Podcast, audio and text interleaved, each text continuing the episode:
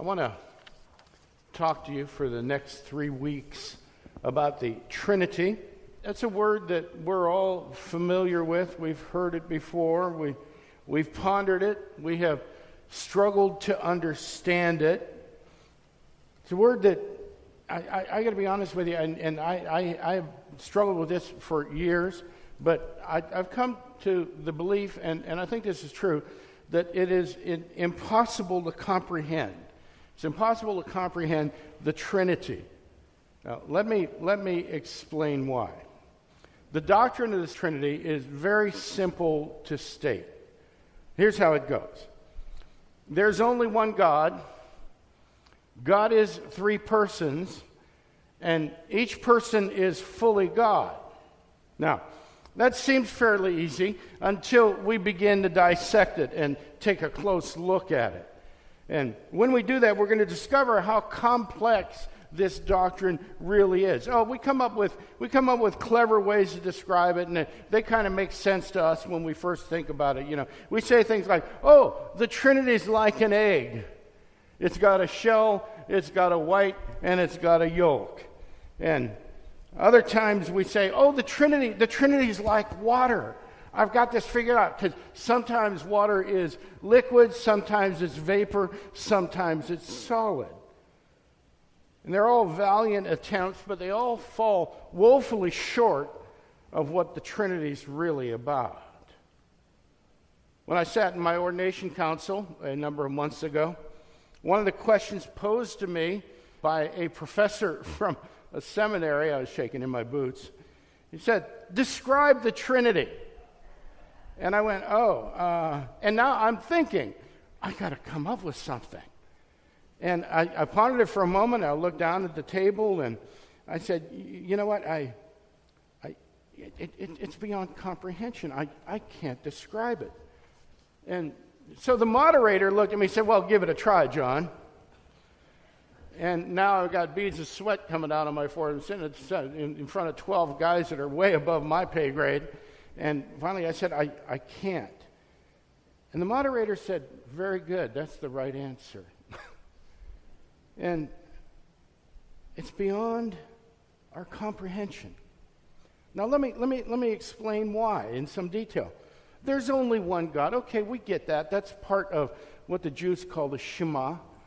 Uh, Hear, O Israel, the Lord our God is one God. Love him with all your strength and all of your might. Okay, that's fine. God is three persons. Uh, that's getting a little bit harder because now it sounds a little bit like there are three gods, not one, but you know, one has to go with the other. And, and what, what this tells us is that our, our one true God is made up of three uniquely gifted and uniquely identified persons. Okay, maybe, maybe we can stretch our minds a little bit and kind of get our arms around that and, and, and embrace that idea. Maybe, you know, we're thinking maybe it's some kind of council or something of equals. Or maybe, oh, maybe it's like that movie I saw, The Band of Brothers. One for all and all for one. You know what? Those are not good descriptions either. They, they, they, they, they don't work. And honestly, at this point, most of us pretty much believe that, that well, they kind of work and we can figure this out. It's that last line of the doctrine that challenges our human reason. gives us headaches if we think about it too long. Each person of the Trinity is fully God. That means that the members of the Trinity are each one of them, the Father, the Son, and the Holy Spirit, they are fully God all the time. So we have God the Father, God the Son, and God the Holy Spirit. And that idea overwhelms us, it causes our brains to overload. Each member of the Trinity is fully God with all of God's attributes, all of his nature, all of his power, and all of his authority. And, and the list just goes on and on. Anything you can think about God can be attributed to each member of the Trinity. And our minds don't work like that. So we're going to explore this for the next three weeks. This week, our sermon is God the Father. Next week's sermon is God the Son. The week after will be God the Holy Spirit, September 4th.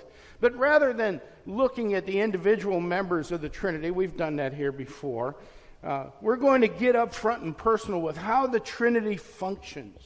We're going to look very closely at the nature of this totally unique, mind bending relationship that exists within what we call the Godhead. So don't let the titles fool you. We're not going to have one week talking about God, one week talking about uh, the Son, one week talking about the Holy Spirit. They're there to remind you that each one of them is God. We're going to see how the persons of the Trinity work with each other. And then we'll take a look each week at what that should mean to us as Christians because uh, it sounds like a doctrinal dissertation. It's going to sound a little bit academic, but I can assure you that it has a profound impact on how we function in the real world. So, this week we're going to look at how God the Father, God the Son, and God the Holy Spirit are equals as persons in the Godhead. And I hope to demonstrate to you the equality of the members of the Trinity. Next week, we'll look at the mission of each person. And on the third week, we'll look at the total unity and union that the Trinity has within itself. So, we're going to look at a lot of scripture. You can follow along in your Bibles on your own, but there's going to be a lot of turning. I provided a handout that'll have all the scripture references we're using today uh, for each of the points we're making. Um, Let's just get started. The Son and the Holy Spirit are equal to God the Father. They're equal in eternity from time immemorial, in, in the beginning, from all the way through time, through all of eternity. They're equal in eternity and nature and status. Within the Trinity, the Father is the head. Now, think about this for a second. He's first among equals the Son and the Holy Spirit do the Father's will, glorifying Him and making Him known, and the Holy Spirit glorifies and makes known the Son. Now, that kind of makes sense to us. It doesn't sound very much like equality, though, does it? Because we all have this tendency to think that the head has all the power and authority, don't we? That's how we look at it. I think this is one mistake we may make in a lot of our homes thinking the head of the home is one who possesses the power and authority, who's in control. Well, I want to take a look at how this works in the Trinity. First, understand this within the structure of the Trinity, with the Father as the head, Scripture tells us that the Son is equal to the Father. The Son is equal to the Father. Now, uh, John 5:18 says this this is why the Jews were seeking all the more to kill him, Jesus Christ, because not only was he breaking the Sabbath, but he was even calling God his own Father, making himself equal with God. So Jesus is not calling God the Father of everyone. He's like, he's all our fathers. He's describing a unique relationship he has with the Father there in that, that verse in John. The Jews would have understood Jesus to say that he was of the same nature as the Father, that he was one with the Father. Now, Jesus makes that very clear five verses later in John 5 22 and 23. The Father judges no one, but has given all judgment to the Son, that all may honor the Son, just as they honor the Father. Whoever does not honor the Son does not honor the Father who sent him. So, honoring the Son and the Father uh, are the same thing. They, it denotes equality. Furthermore, the Son judges not the Father. Hold on to that idea for just a second as we listen to John 8 16. Yet, even if I do judge, this is Jesus speaking, my judgment is true, for it is not I alone who judge, but I and the Father who sent me. Huh. Well, that sounds a little bit confusing. It's not the Father who judges, but me. It's not I who judge, but I and the Father who sent me. You know, it's only confusing if you're trying to figure out what the difference between the Father and the Son is. What Jesus is trying to say is that they're the same. yet he identifies them as two persons. Now, there are a few more references in your outline. You can take a look at them. I want to take a look at Paul's letter to Colossians, chapter 2, where we can find the defining statement concerning the nature of Christ and his position in the Trinity and how he relates to the Father. Colossians 2 9. For in him, Christ, the whole fullness of deity dwells bodily. The whole fullness of deity dwells bodily. Hmm. Now, this, of course, is where we get the idea that Jesus is fully God and fully man. He was the Son of Man, he's been called that many times, and he was the Son of God. He represented man in the same manner that Adam did but Jesus undid the wrong that Adam did, and he was able to do that. He was able to undo the wrong that Adam did because he was perfect and holy and carried within him the nature and essence of God himself.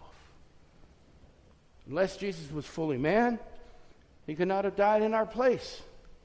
Unless he was fully God, he didn't have the capability to forgive our sins. He didn't have the capability to redeem men. He didn't have the authority to gain victory over sin and death. Don't, don't let this get by you. Jesus wasn't a man at times and a God at other times. He didn't phase in and phase out of, of who he was. He was always fully man, and at all times he was fully God. He was not God's tool, he's not God's implement, and although he obeyed, obeyed God, he's not God's servant. He was in all ways equal to God. Well, John, how do you explain Philippians 2 6? What it says about Jesus. And what it says is, who Jesus, who, though he was in the form of God, did not count equality with God as a thing to be grasped. Now, we've got a problem of interpretation here. Another one of those frequently misunderstood texts. Look at it closely. It starts out with, though he was in the form of God. He was already in the form, in the nature, in the essence of God. And the word for grasp here means to take by force, to seize. So I'm going to give you the Kavakis paraphrase on this verse right here. Jesus didn't have to reach out and seize equality with God because he already had it. That's what the verse means. So we see that the Son is equal with the Father.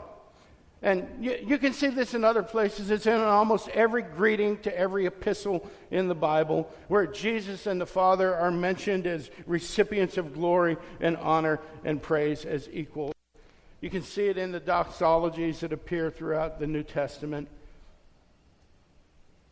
It's all there.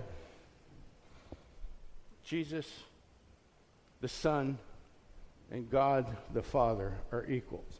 I want to take a look at the Holy Spirit for a few minutes and how he fits in here. Because the Holy Spirit is equal with the Father and the Son. The Holy Spirit is equal with the Father and the Son. 2 Corinthians 13 14.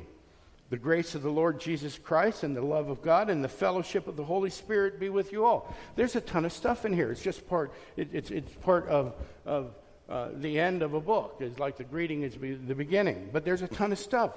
Now, and this one takes a little bit of thinking, but there's equality in here as well. Paul has just chastised the Corinthian church in chapter 12 of 2 Corinthians. And, and he leaves no room for pride or quarrels among them. He's trying to bring unity in the church. And he uses this phrase to express the unity in the Holy in, in the Trinity as well. The Corinthians have been redeemed. How have they been redeemed? By a work of Trinitarian unity, by a work of Trinitarian equality. They've been saved by the grace of Jesus Christ, which has allowed them to experience the love of God and leads them into fellowship with the Holy Spirit. The Father, the Son, and the Holy Spirit all have a part in this. And we have the entirety of the Godhead functioning as it has always functioned from beyond the beginning of time, from before the foundations of the earth, using godly attributes in harmony and equality with each other to bring glory to God and salvation to men. The Holy Spirit is mentioned in complete equality with God and the Son. I think this is important.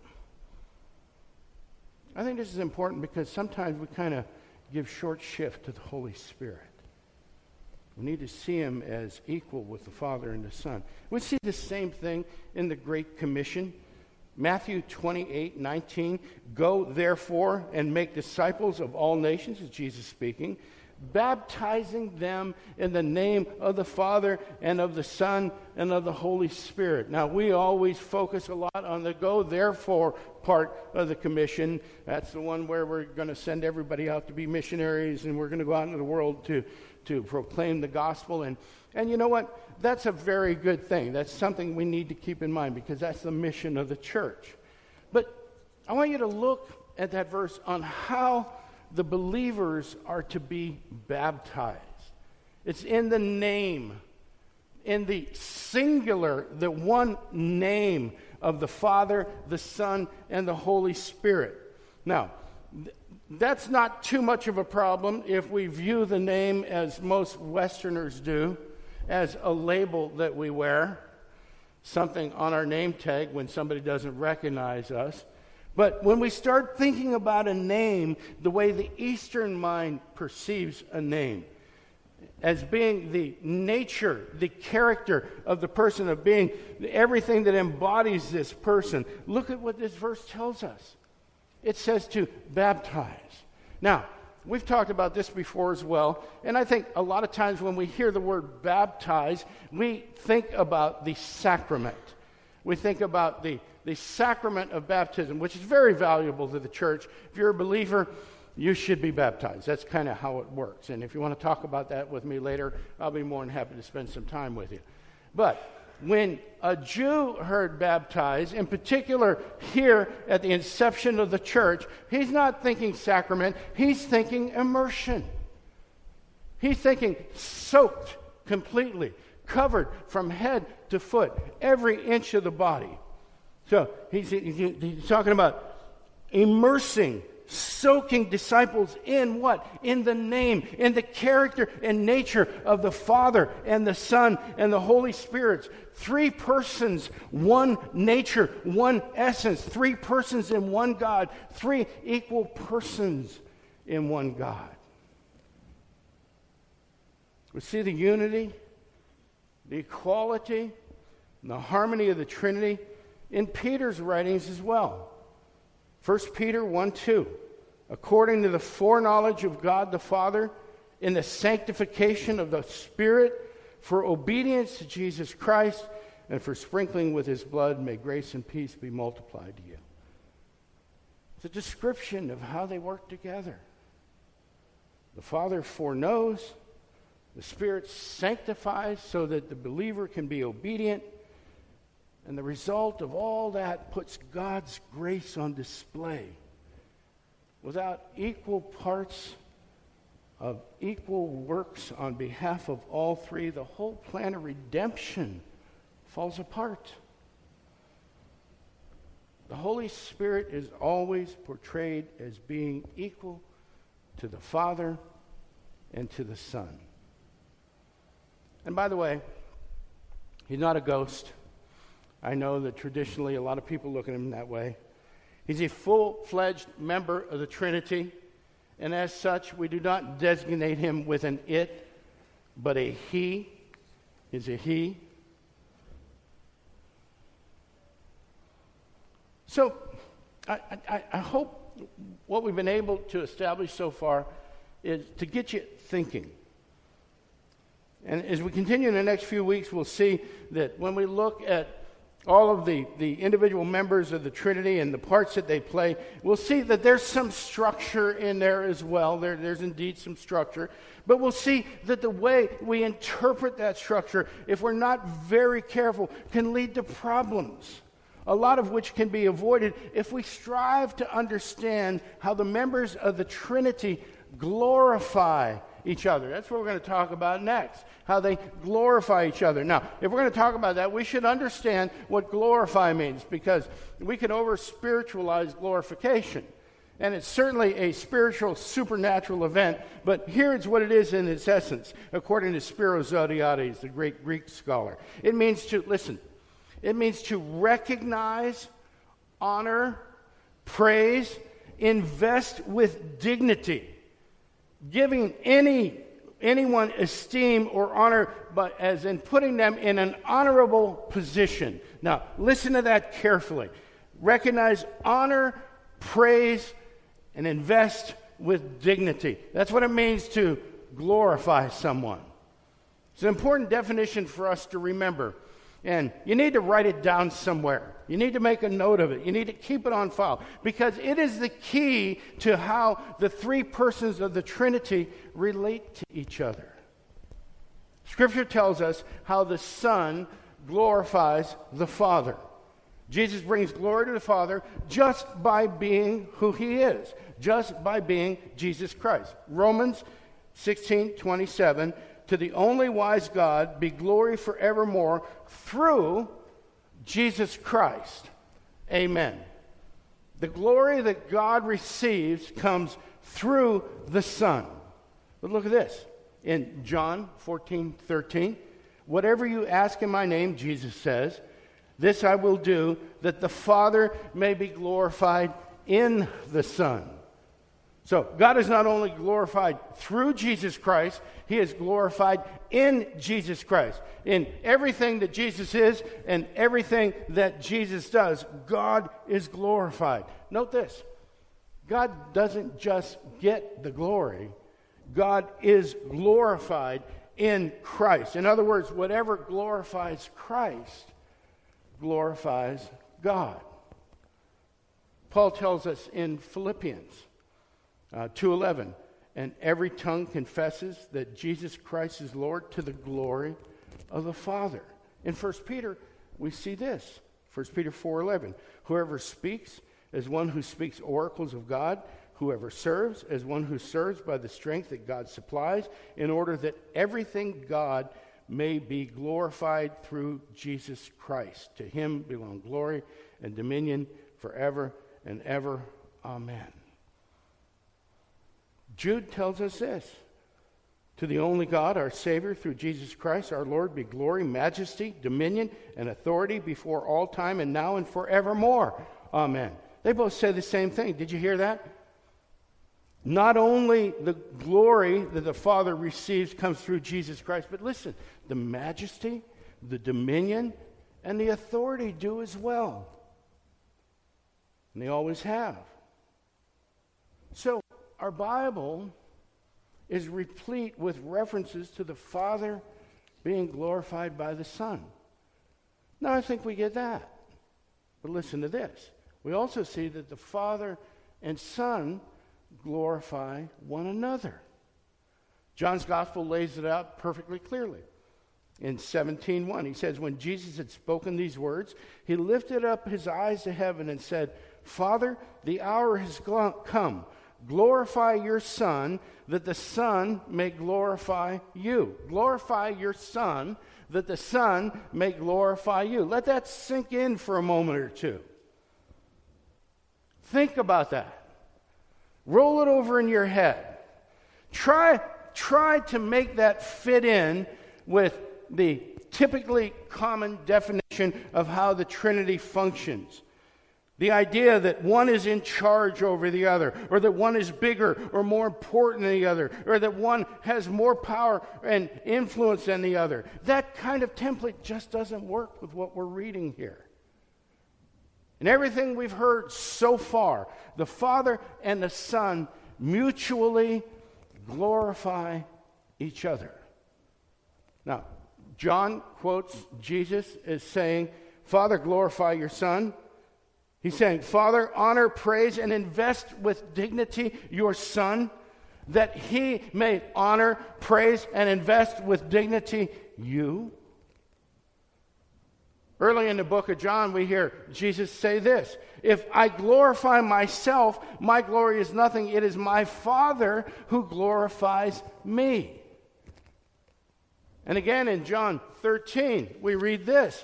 When he had gone out, Jesus said, Now is the Son of Man glorified, and God is glorified in him. If God is glorified in him, God will also glorify him in himself and glorify him at once. You've got to kind of trace that one through because it, it gets a little confusing as well. Well, what it says is when the Son is glorified, the Father's glorified. But we also see that God will glorify himself in glorifying Jesus, in glorifying the Son. There's that, that oneness between the Father and the Son. Again, the equality. Again, what happens to one happens to the other. What one does to the other, he does to and for himself. Not only that, but the Father and the Son share the same glory, and they've shared it from before the beginning of time. Listen to the words uh, of Jesus again in John 17. This is verse 4. I glorified you on earth, he's speaking to God, having accomplished the work that you gave me to do, and now, Father, glorify me in your own presence with the glory that I had with you before the world existed. Clearly, the Son and Father glorify each other. But what about the Holy Spirit? Well, the Holy Spirit glorifies the Father and the Son as well. The Spirit honors, praises, and invests with dignity the Father and the Son. Again, we go back to John's Gospel in verse, uh, chapter 16, verse 13. When the Spirit of truth comes, he will guide you into all the truth. For he will not speak on his own authority but whatever he hears, he will speak, and he will declare to you the things that are to come. He will glorify me, for he will take what is mine and declare it to you, and all that the Father has is mine. Therefore, I said, He will take what is mine and declare it to you. Now, again, another confusing passage if we're not thinking Trinitarian, if we're not thinking about equals, if we're not, not thinking about the three person God. This, this verse tells us that the Spirit does not work independently from the Father and the Son. He does not speak with an authority that is apart from the authority of the, the Father and the Son. What he hears from the Father and the Son is what he speaks. In this case, hear, hearing means to comprehend, means to know, in other words, the Spirit will proclaim what he knows with the same authority that the Father and the Son has. And what he knows is what the Father and the Son know. They all know the same thing. They speak with the same authority. They glorify each other. Looking at John chapter 15, we hear this in verse 26. But when the Helper comes, whom I will send to you from the Father, the Spirit of truth, who proceeds from the Father, he will bear witness about me. Now, the Spirit of truth, if you take a look at the, at the verse, you'll notice that the Spirit has a capital S on it. It means the Spirit mentioned here is a person. He's a helper, and the word helper is capitalized as well. The Spirit proceeds from the Father. He comes out of the Father. He is one with the Father. He has the essence of the Father. He's the same as the Father. The Spirit will do what? He will bear witness about the Son. He will honor and praise and invest with dignity the Son. He will glorify the Son. Now, John's not the only one that talks about this because Paul weighs in on this issue as well. Ephesians 1:13. In him you also when you heard the word of truth, the gospel of your salvation, and believed in him, were sealed with the promised Holy Spirit, who is the guarantee of our inheritance until we acquire possession of it to the praise of his glory. So the Spirit brings glory to the Father and the Son. But remember this The Spirit is one with the Father and Son. The Spirit is equal to the Father and Son. God is three persons. The Spirit is one of them. So the work the Spirit does in glorifying the other two persons of the Trinity also glorifies the Spirit. Okay, you got all that? here's, here's Here's what we've seen so far. I know this is heavy stuff. Here's what we've seen so far. The doctrine of the Trinity is as follows There's only one God. God is three persons. Each person is fully God. There is equality in that Godhead. Three equal persons the Father, the Son, and the Holy Spirit. The Son is equal with the Father. That was our first point. Second one is the Holy Spirit is equal with the Father and Son. The Son glorifies the Father. The Father and the Son glorify each other, and the Spirit glorifies the Father and Son. So if you've heard nothing so far, you should hear that they're all working together to bring glory to the Godhead. Amen? So, so what? I mean, what does this have to do with you and me going out that door today and living life in the gospel? You know, when we start thinking about points of doctrine, it's easy to go, oh, that's that doctrine theology stuff. And that's really great to study, but it doesn't have any practical application. What does that mean to me? Buckle your seatbelt. Yeah, that's some heady stuff. But we'd be making a huge mistake if we thought that any point of doctrine was just some academic study. Because it does have impact on how we live our life. First, first, it, it impacts how we perceive each member of the Trinity. There are a whole lot of churches in town. And each church has a different flavor. You know, there, there are a whole lot of godly churches in town. We did a joint funeral service with the bridge you know, we don't really line up with the bridge real well uh, doctrinally, uh, but they are our brothers and sisters in Christ. Uh, they love each other, they love God, and we're all going to be spending a lot of time together in heaven. Uh, Pastor Greg Hackett's a fantastic guy. We had another funeral service, uh, memorial service the day before, with people from other churches that, that are just as saved, just as godly as we are. We have different perceptions of things.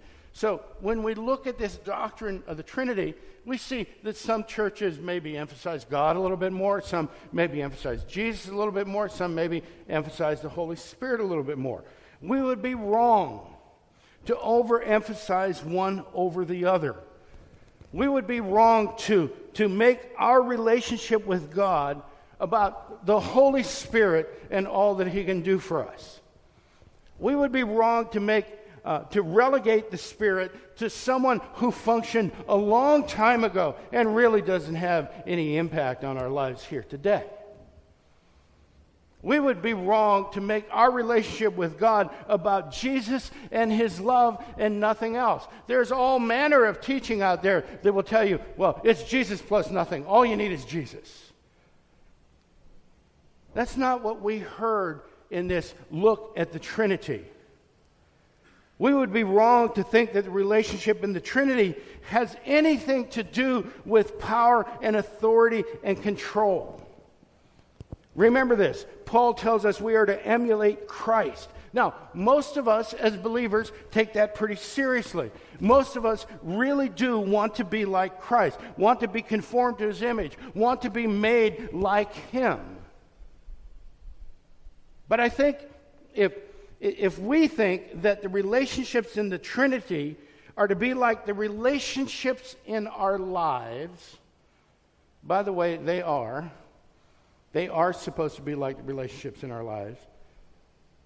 If we correctly think that, that's a good thing. But if we incorrectly think that that those relationships are about authority and control and power, we're going to have a problem. Because that's not what we just saw in the Trinity. We're going to miss the truth about the Trinity. We're going to miss the richness that God wants us to have in the way we relate to each other. because that's how the relation in the Trinity is. It's rich, it's beautiful, it's deep. He wants us to have the same thing so that we can put on display the Trinity to a world that needs to have richness and hope. Because if we truly understand the Trinity is made up of three equal persons, all of whom are striving to glorify each other, then we will understand, brothers and sisters, that we are equals, striving to bring glory to each other. Did you catch that? The Trinity's our model. Three equals bringing glory to each other. We are equals bringing glory to each other. We are equals, listen, who serve each other. Who serve each other. That's what we're seeing here. If we get that, if we get that, then all sorts of things start falling into place much easier than we thought. We begin to grasp what it means to treat those around us as more important than ourselves. We begin to understand what it means to love one another as we love ourselves, as God loved us. We, believe, we, begin to understand what it means to strive to, to glorify each other rather than to control and influence each other.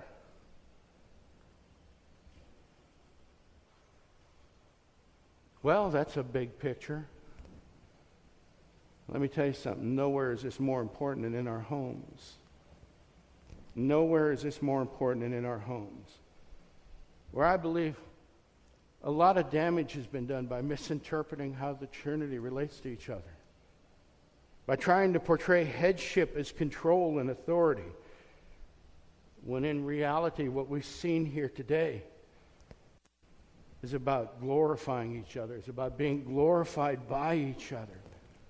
If we, if we allow that to sink in, then the father, the, the husband of the household, as the head of the family, and he is the head of the family, but he works to honor, praise, and invest with dignity his wife and his children. He lives to glorify her. Paul says it. Man is the glory of God, but the woman is the glory of man. And she lives to glorify him, to honor, praise, and invest him with dignity.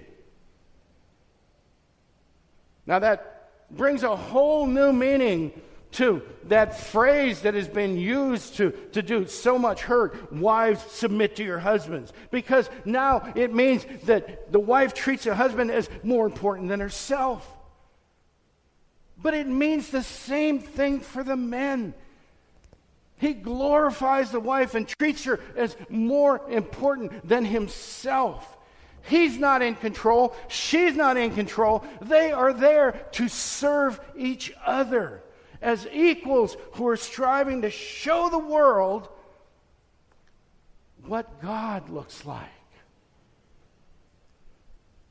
There's no power struggle in the Trinity. Well, what does that mean?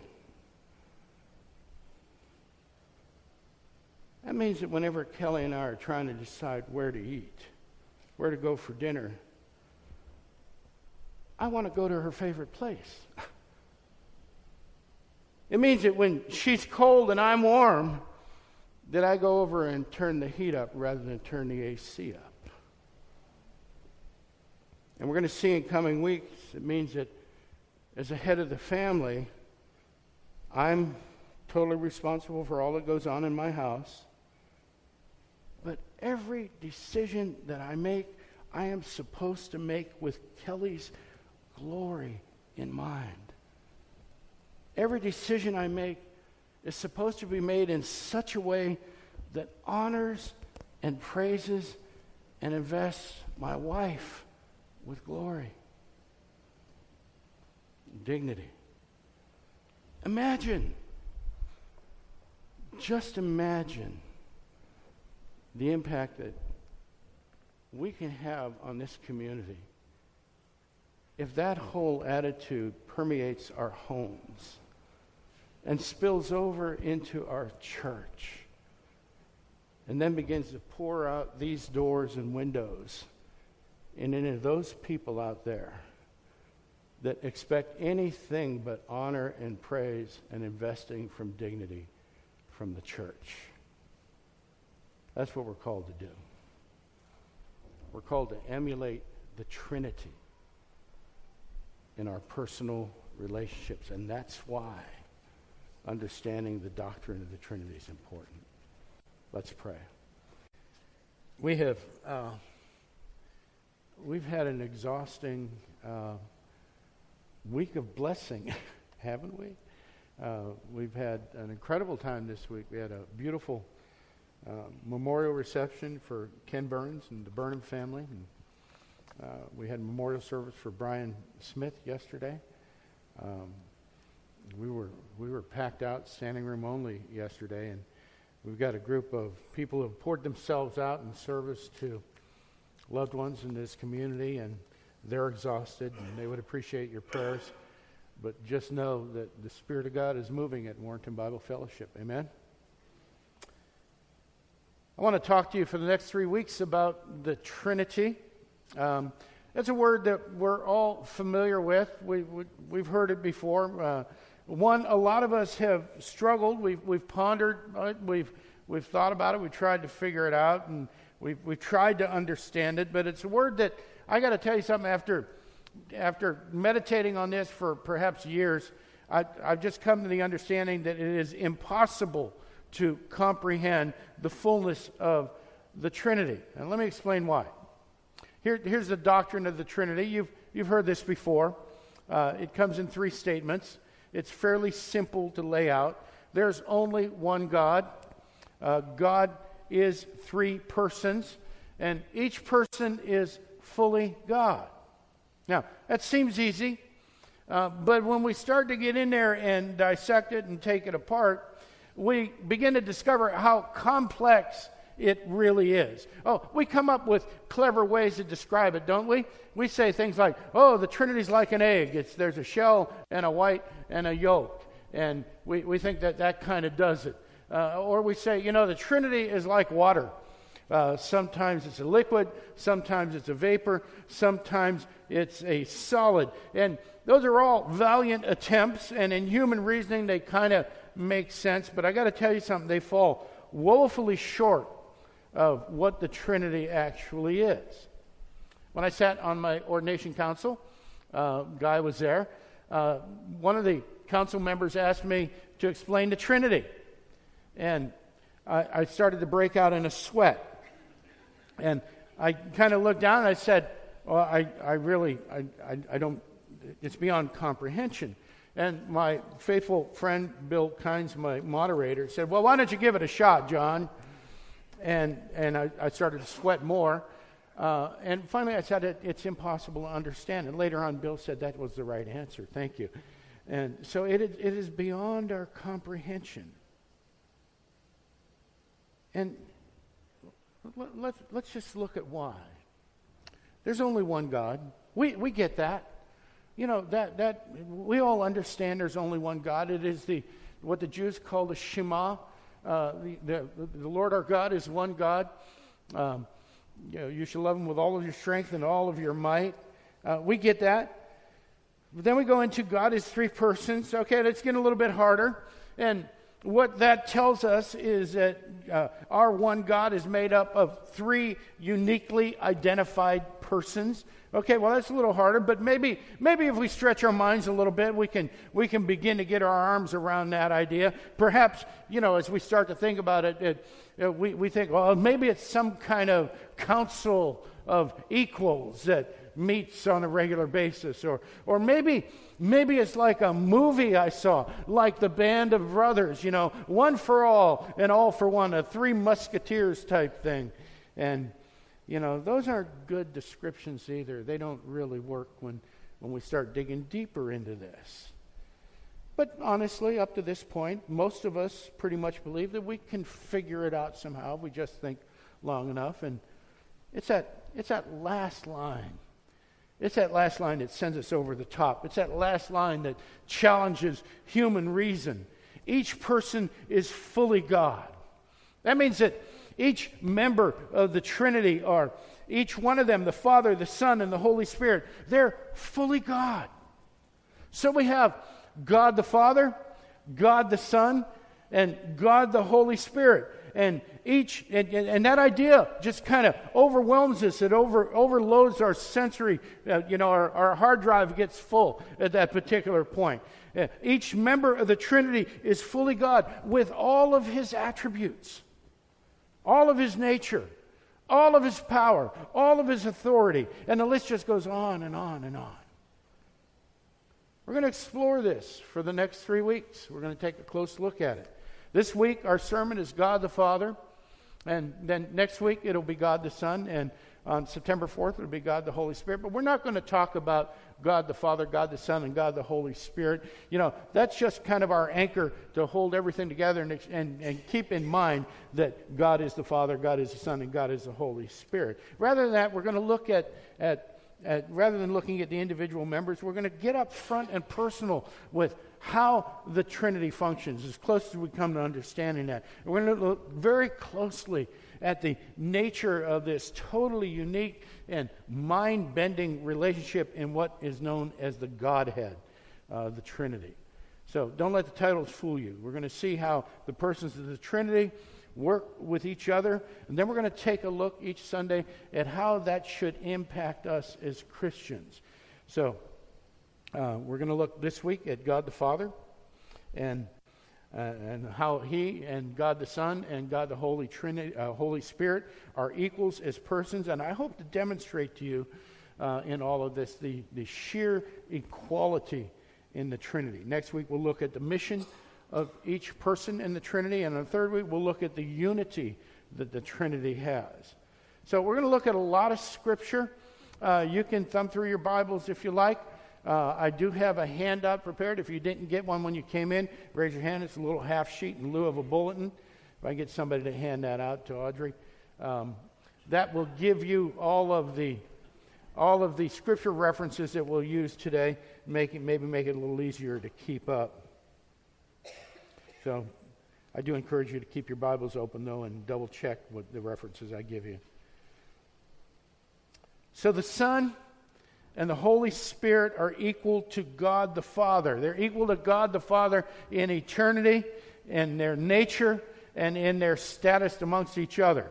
Within the Trinity, the Father is the head. So we'll, see structure on this as we go over the next couple of weeks. He's kind of the first amongst equals. Um, the Son and the Holy Spirit do the Father's will, glorifying Him and making known, uh, making Him known. And the Holy Spirit glorifies uh, and makes known the Son. Now that that's our conventional understanding of that, but again, that can be a little bit misleading because that doesn't really sound much like equality to us.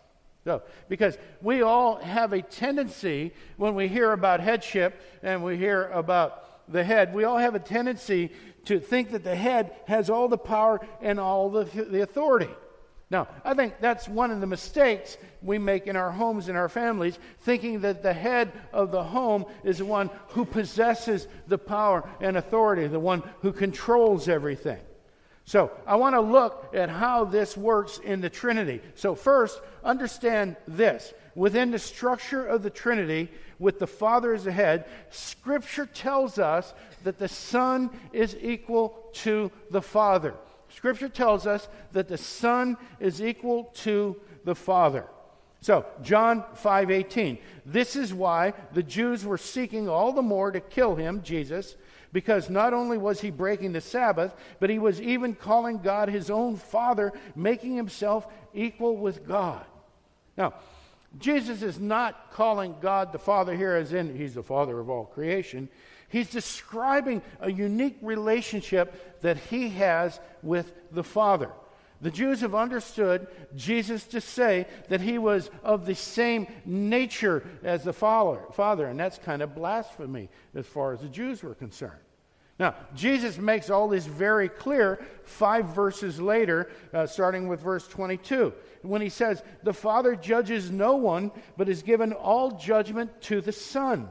that all may honor the Son just as they honor the Father. Whoever does not honor the Son does not honor the Father who sent him. Honoring the Son and the Father are the same thing. It denotes equality. Furthermore, the Son judges, not the Father. Now, hold on to that idea. The Son judges, not the Father. And, and we'll go to John 8 16, where Jesus says, Yet even if I do judge, my judgment is true, for it is not I alone who judge, but I and the Father who sent me. Well, that sounds a little confusing, doesn't it? Jesus says the Father doesn't judge, but when I do judge, it is I and the Father who judge. See, that's only confusing if you're trying to figure out what the difference between the Father and the Son is and make these distinguishing characteristics. What Jesus is saying is that the Father and the Son are the same, yet he identifies them as two persons. He's the Son, and God is the Father. There are, there are more references in your outline. You can take a look at that. But if you take a look at Paul's letter to uh, Colossians in chapter 2, we can find the defining statement about Jesus Christ and his relation to the Trinity. So, eh, because it, it says of him in verse 9, for in him, Jesus Christ, the whole fullness of the deity dwells bodily. The whole fullness of, of godliness dwells in Christ. Now, this, of course, is where we get the idea that Jesus was fully man and fully God. He was the Son of Man and he was the Son of God. He represented man in the same manner that Adam did, but Jesus undid the wrong that Adam committed. And he was able to do that because he was perfect and holy. He carried the nature of God himself within him. Unless Jesus was fully man, he wouldn't have been able to die in our place. Unless he's fully God, he cannot forgive sins. He cannot redeem men. He cannot gain victory over sin and death. So he's fully man and fully God. Don't let that get by you. It's an important point. He wasn't a man at some times and a God at other times. He didn't phase in and out of being a man and a God. He was always fully a man, and at all times, he was fully God. He wasn't God's tool, he's not God's implement, and although he obeyed God, he was not God's servant. He was in all ways equal to God. Well, for those of you who know your scripture, some of you may be saying right now, well, John, how do you explain Philippians 2 6? And what it says about Jesus. Here's what it says Jesus, parenthetically, who, though he was in the form of God, did not count equality with God as a thing to be grasped. Now, a lot of us go, see, Jesus didn't want to be equal with God. But we got to look a little closer at that because this verse is frequently misunderstood. Look at it. It starts out with, though he was in the form of God though he was already in the form, in the nature of God. And the word for grasp here means to seize, sometimes seize with violence, to take by force. I want to give you the Kavakis paraphrase of this verse here. Jesus didn't have to reach out and seize equality with God because he already was equal with him. He already had his nature. So we see that the Son is equal to the Father. You can see it additionally in most of the greetings of the epistles. It's there where Jesus and the Father are mentioned as recipients of glory and honor and, and praise. Uh, you can see it in most of the doxologies that appear in the New Testament where they're treated as equals. So we see that. I want to take a look at the Holy Spirit for a few minutes because the Holy Spirit is equal with the Father and the Son. The Holy Spirit is equal with the Father and the Son. 2 Corinthians 13 14 says this The grace of the Lord Jesus Christ and the love of God and the fellowship of the Holy Spirit be with you all. Now, that's not just a nice ending to a letter, there's a strong theological statement in there. And it takes some thinking if we're going to see that equality's in here as well. Paul had just chastised, chastised again the Corinthian church in chapter 12. And he's trying to make sure there's no room for pride or quarrels in that church. The Corinthians have been redeemed, he reminds them, by a work of Trinitarian unity, by a work of Trinitarian equality. They've been saved by the grace of Jesus Christ, which allows them to experience the love of God and draws them into fellowship with the Holy Spirit, with and through the Holy Spirit. We have the entirety of the Godhead functioning as it has always functioned from before the foundations of the earth, using godly attributes in harmony and in unity and equality to bring glory to God and to bring salvation to men. The Holy Spirit is mentioned in complete equality with God and the Son. We see the same thing in the Great Commission. Jesus is is given his charge to the disciples and his followers. Matthew 28 19, he says, Go therefore and make disciples of all nations, baptizing them in the name of the Father and of the Son and of the Holy Spirit. Now, we commonly focus on the go therefore portion of this verse. And that's right, we should do that. It is a charge to carry the gospel to a world that desperately needs it. But I want you to look at how believers are to be baptized. Now, we've talked about this before. Frequently, when we hear the word baptized, we start thinking about the sacrament. And that's right. That's a good thing to think about when we hear about baptism. Uh, as believers, we are all to be baptized. But I'm not sure that the people in the first century were thinking of the sacrament of baptism. It hadn't been officially ordained yet. Okay? I think when they hear the word baptized, they thought immersion. They thought about being soaked. They thought about being dunked from your head to your foot in whatever they're talking about being baptized in. So, what we're hearing here is that, that believers should be baptized in the name, the singular name of the Father and the Son and the Holy Spirit. Now, that alone is not a problem if we view names the way Western minds view names, that it's some kind of label that you wear. But if you start thinking about what an Eastern mind thinks about a name, because they believe that a name personifies the person, that it embodies all that person is, all that makes him up what he is, the, the, his background, his character, his nature. A name is far more than just a label to the Eastern mind. Look what this verse tells us if we look at it that way. It says to baptize, to immerse, to soak disciples in the nature of the Father, the Son, and the Holy Spirit. Three persons, one nature, one essence. Three persons in one God. Three equal persons in one God. And we see the unity, the equality, and the harmony of the Trinity in Peter's writings as well. 1 Peter 1 2. According to the foreknowledge of God the Father and the sanctification of the Spirit, for obedience to Jesus Christ and for sprinkling with his blood, may grace and peace be multiplied to you. If you look at that closely, you see, you see how the Trinity works together. The Father foreknows, the Spirit sanctifies so that the believer can be obedient and uh, obedient to Christ, and the, and the result puts God's grace on display all with equal parts and the work of all three. Without the equal parts of the work of all three, the plan of redemption falls apart. So the Holy Spirit is always portrayed as being equal the Father, the Son, and the Holy Spirit. Now, let's just pause for a second because I've already laid a lot on you, but I, I, I hope this has given you something to think about.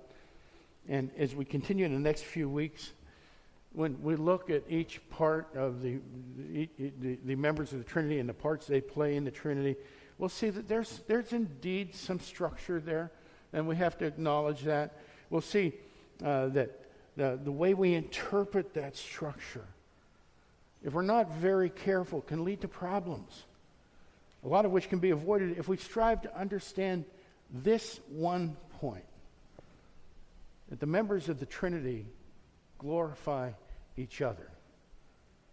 Okay, so we'll get that in just a second, but first I want to talk to you about what glorify means. Uh, it has a spiritual connotation, and we should recognize it as being spiritual. We should recognize it as being something supernatural. But in, in a very real sense of the word, in a pragmatic sense, it, Spiro the Greek scholar, says that glorify means this to honor, praise, invest with dignity, to give anyone esteem or honor by putting him in an honorable position. Now, that's a good, simple explanation for what it means to glorify. And that's an important definition for us to remember. You need to write this down somewhere. You need to keep it on file. I'll explain why this is really important in just a bit. Because this is the key. This is the key to how the members of the Trinity relate to each other. So, Scripture tells us how the Son glorifies the Father. That's where we're going to start. The Son glorifies the Father. Jesus brings glory to the Father just by being Jesus. So, in Romans 16 27, it says, To the only wise God be glory forevermore through Jesus Christ. Amen.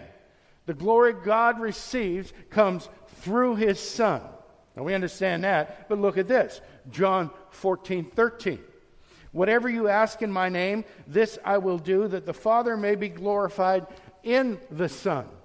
God is not only glorified through Jesus Christ, he is glorified in Jesus Christ, in who Christ is, in everything Christ does. God is glorified. God doesn't just get the glory, God is glorified in Christ. In other words, whatever glorifies Christ glorifies God.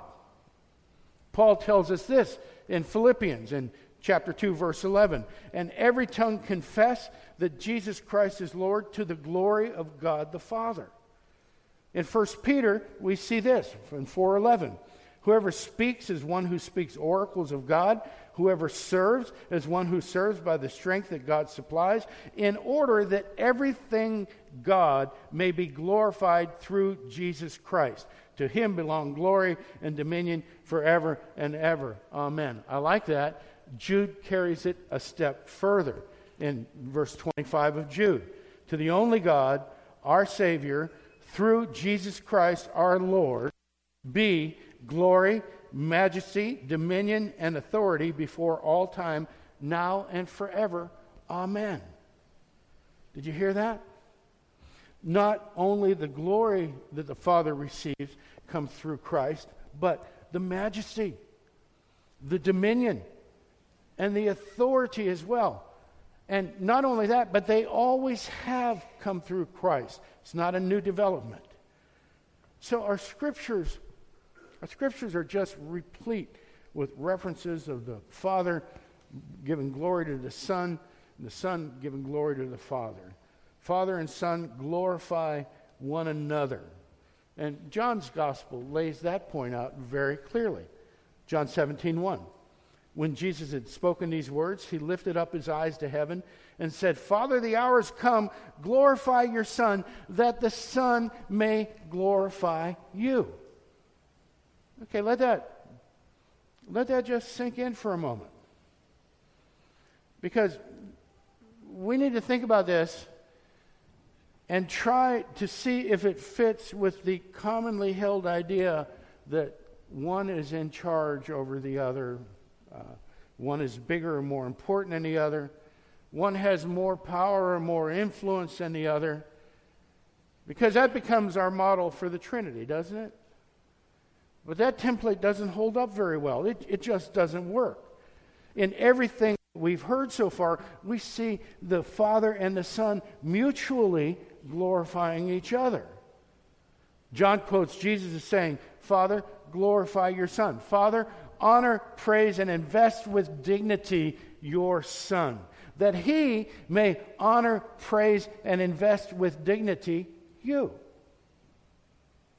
Earlier in the book of John, we hear Jesus say this If I glorify myself, my glory is nothing. It is my Father who glorifies me. Again, in John 13, we see this. When he had gone out, Jesus said, Now is the Son of Man glorified, and God is glorified in him if God is glorified in him, God will also glorify him in himself and glorify him at once. Boy, follow that one through. When the Son is glorified, the Father is glorified.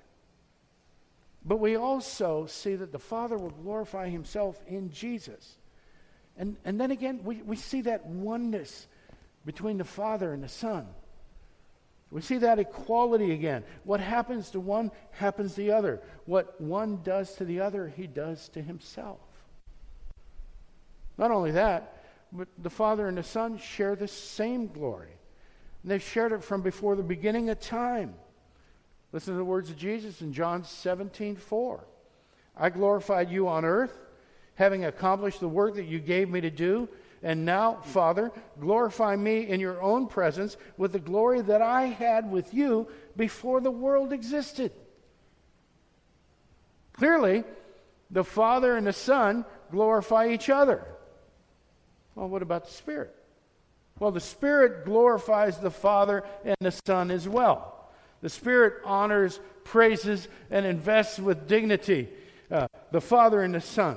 Again, we go back to John's Gospel here, 16 13. When the Spirit of truth comes, he will guide you into all the truth, for he will not speak on his own authority, but whatever he hears, he will speak, and he will declare to you the things that are to come. He will glorify me, for he will take what is mine and declare it to you. All that the Father has is mine. Therefore, I said, He will take what is mine and declare it to you. Another complex verse. But let me try and break it down into some simple elements here. Verse tells the Spirit doesn't work independently from the Father and the Son. He doesn't have a different authority than the Father and Son has. He doesn't speak with an authority other than the authority the Father and the Son has as well. What he hears when he speaks, he speaks what he hears from the Father and the Son. And in this case, what he hears is what he knows, what he comprehends. In other words, the, the, Spirit is going to come and proclaim what he knows, which is the same thing that the Father and the Son knows, and he's going to do it with the authority of the Father and the Son. So, Looking at John 15, we hear this But when the Helper comes, whom I will send to you from the Father, the Spirit of truth who proceeds from the Father, he will bear witness about me. Now, if you look at that verse, you notice that Spirit comes with a capital S, denotes that it's a person. It, the Helper starts with a capital H, again, denotes that it's a person. The Spirit proceeds from the Father. The Spirit comes out from the Father, is one with the Father, has the nature of the Father. The Spirit will do what? He will bear witness about the Son. He will honor, praise, and invest with dignity the Son. He will glorify the Son. Paul weighs in on this issue as well in Ephesians 1:13. In him you also when you heard the word of truth, the gospel of your salvation, and believed in him, were sealed with the promised Holy Spirit, who is the guarantee of our inheritance until we acquire possession of it, to the praise of his glory. So the Spirit brings glory to the Father and the Son. But remember this the Spirit is one with the Father and the Son. The Spirit is equal to the Father and the Son. God is three persons. The Spirit is one of the three persons that God is. So the work of the Spirit does in glorifying the other two persons of the Trinity brings glory to the Spirit as well. Okay, everybody got that? I know that's pretty heavy. Here's, here's what we've seen so far the doctrine of the Trinity. There's only one God. God is three persons. Each person is fully God. There's equality in the Godhead. Three equal persons the Father, Son, and Holy Spirit. The Son is equal to the Father. Uh, the Holy Spirit is equal with the Father and the Son. The Son glorifies the Father, the Son and the Father glorify each other, and the Spirit glorifies the Father and Son. You have this incredible synergy that's going on between the three members of the Godhead. I like that. Anybody that's spent any time at Panera with me knows I like to talk about theology. So what?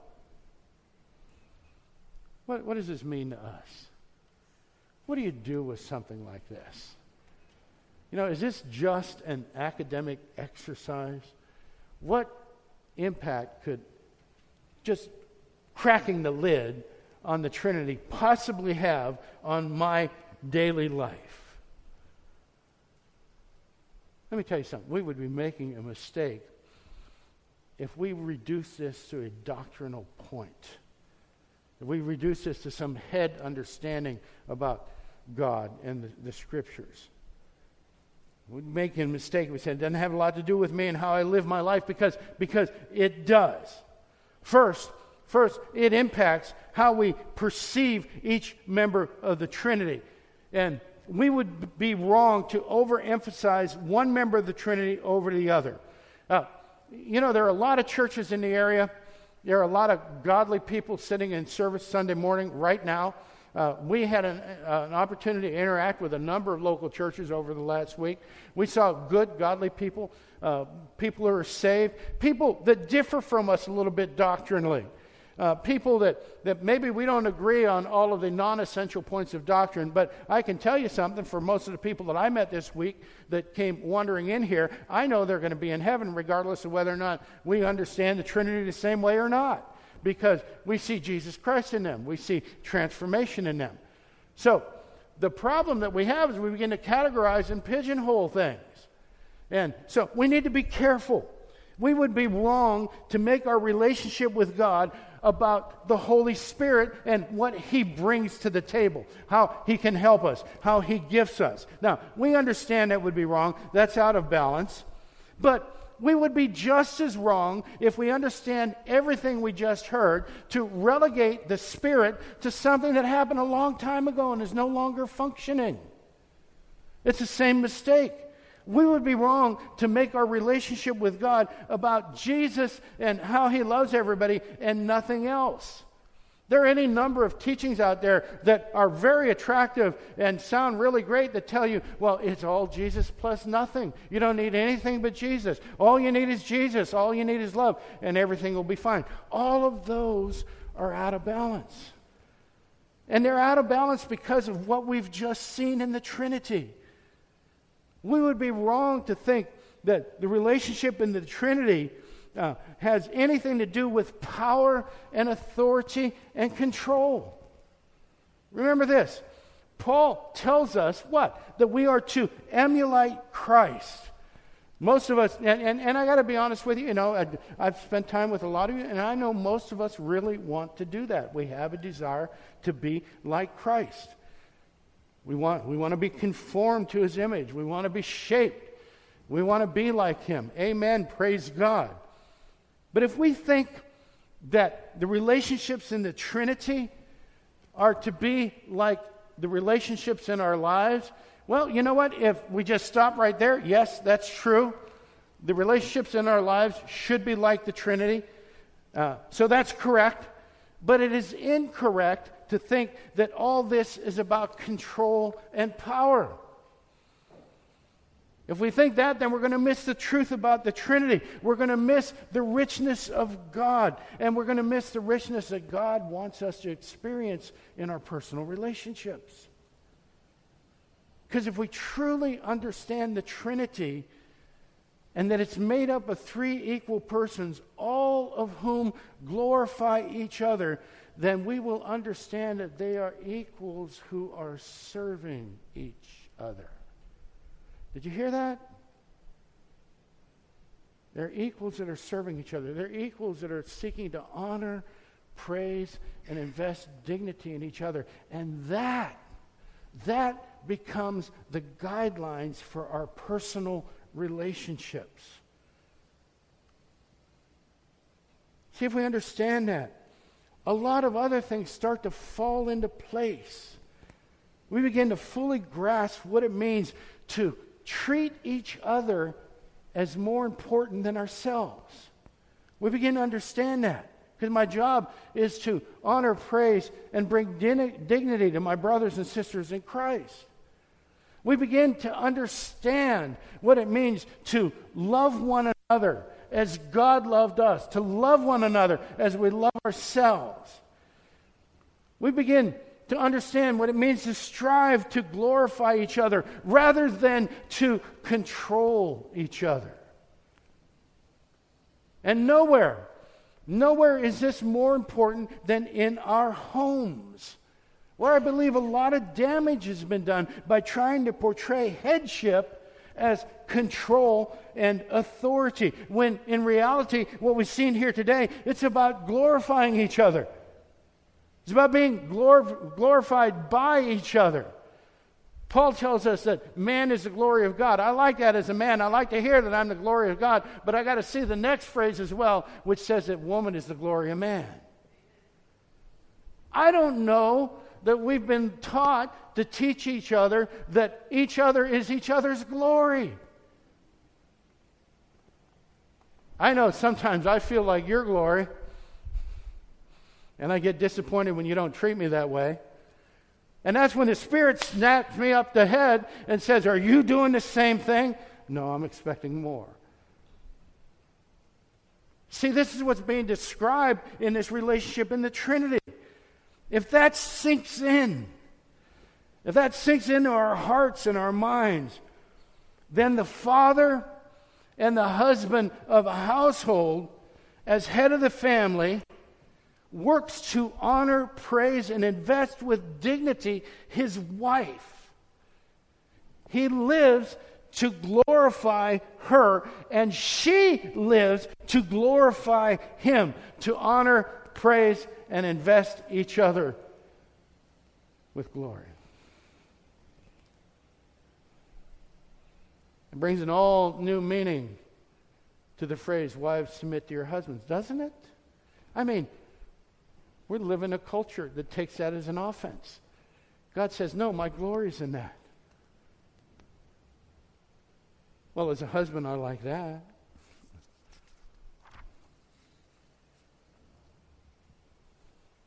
The wife is to treat the husband as more important than herself. But it means the same thing for the man. He's to treat the wife as more important than himself. He glorifies his wife, treats her as more important than himself. He's not in control. She's not in control. They're serving each other as equals who are striving to show the world what God looks like.